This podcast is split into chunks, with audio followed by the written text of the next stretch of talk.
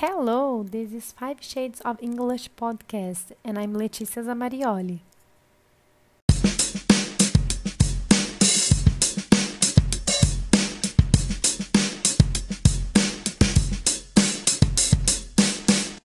Our today's podcast is about a book called The Underground Railroad, written by Colson Whitehead.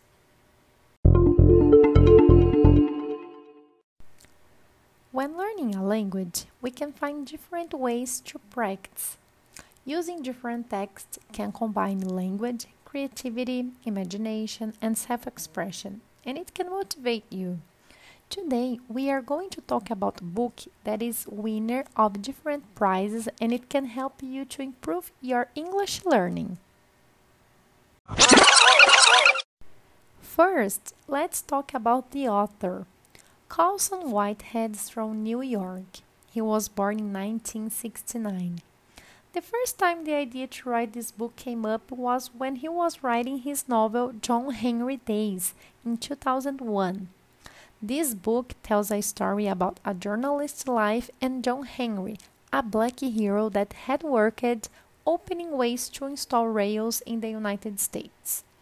Colson also remembered about his childhood and a conversation with his teacher about the historic expression Underground Railroad. This expression was used to designate the clandestine network that helped the escape of slaves. But he didn't start to write right away. He finished the book he was writing, wrote other books, and just in 2015 he felt confident to write.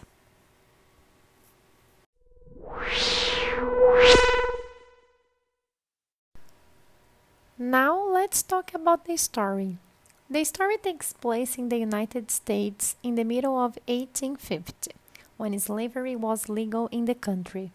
The main story is about a young girl called Cora, who spent her 15 years in a cotton farm in the state of Georgia, a property of a rich white family, the Randalls. Cora inherited a small piece of land from her mother, her only relatively private space, following the concept of possession for a slave.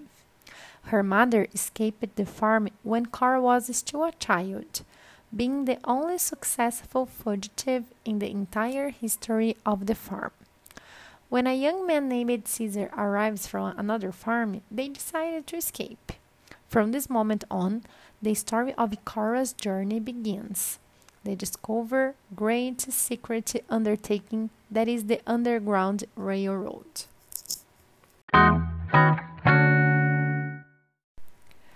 The story is alternated with introductions of other characters involved in the plot, such as the evil slave hunter Ridgeway, whose only career failure was never to find Mabel, Cora's mother.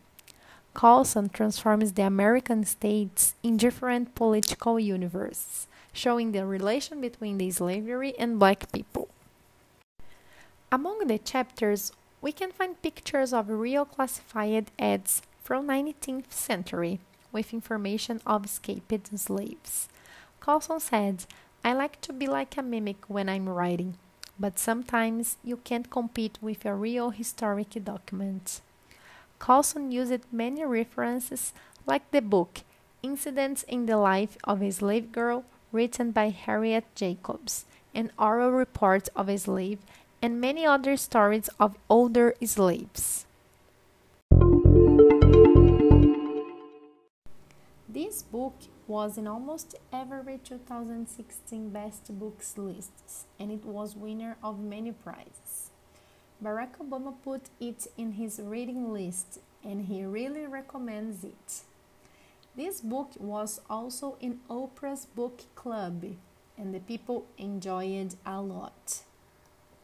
Talking about the prizes, it was in the Pulitzer Prize for Fiction in 2017 and it was also in the National Book Award in 2016. Although the path taken by the character Cora is fictional, the cities she passed through are linked to what the Americans called Underground Railroad. Here are some secret places of escape of the slaves. The First African Baptist Church in Georgia, South Carolina Charleston, North Carolina Guilford College, and Tennessee Jacobs Burkle House.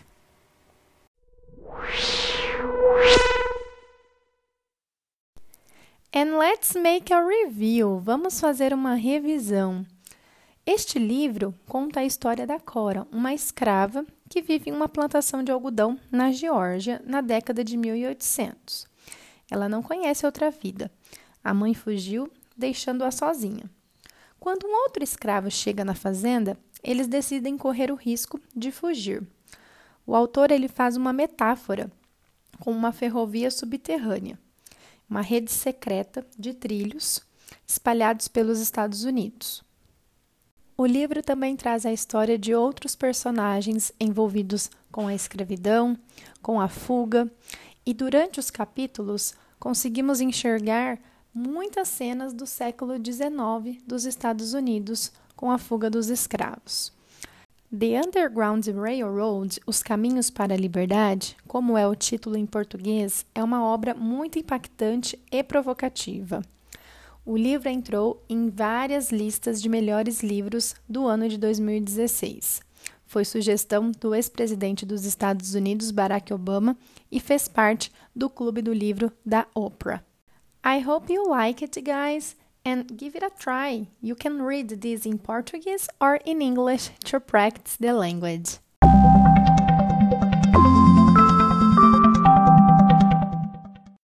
And that's all, folks. Check our links in the description of this podcast.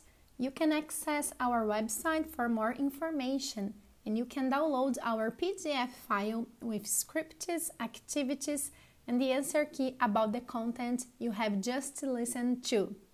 You can leave your comment here or send an email to 5 shades of English at gmail.com with your suggestions. Maria is back on Wednesday and I see you next Tuesday with another episode of your new favorite podcast. Take care. Bye. Thank you.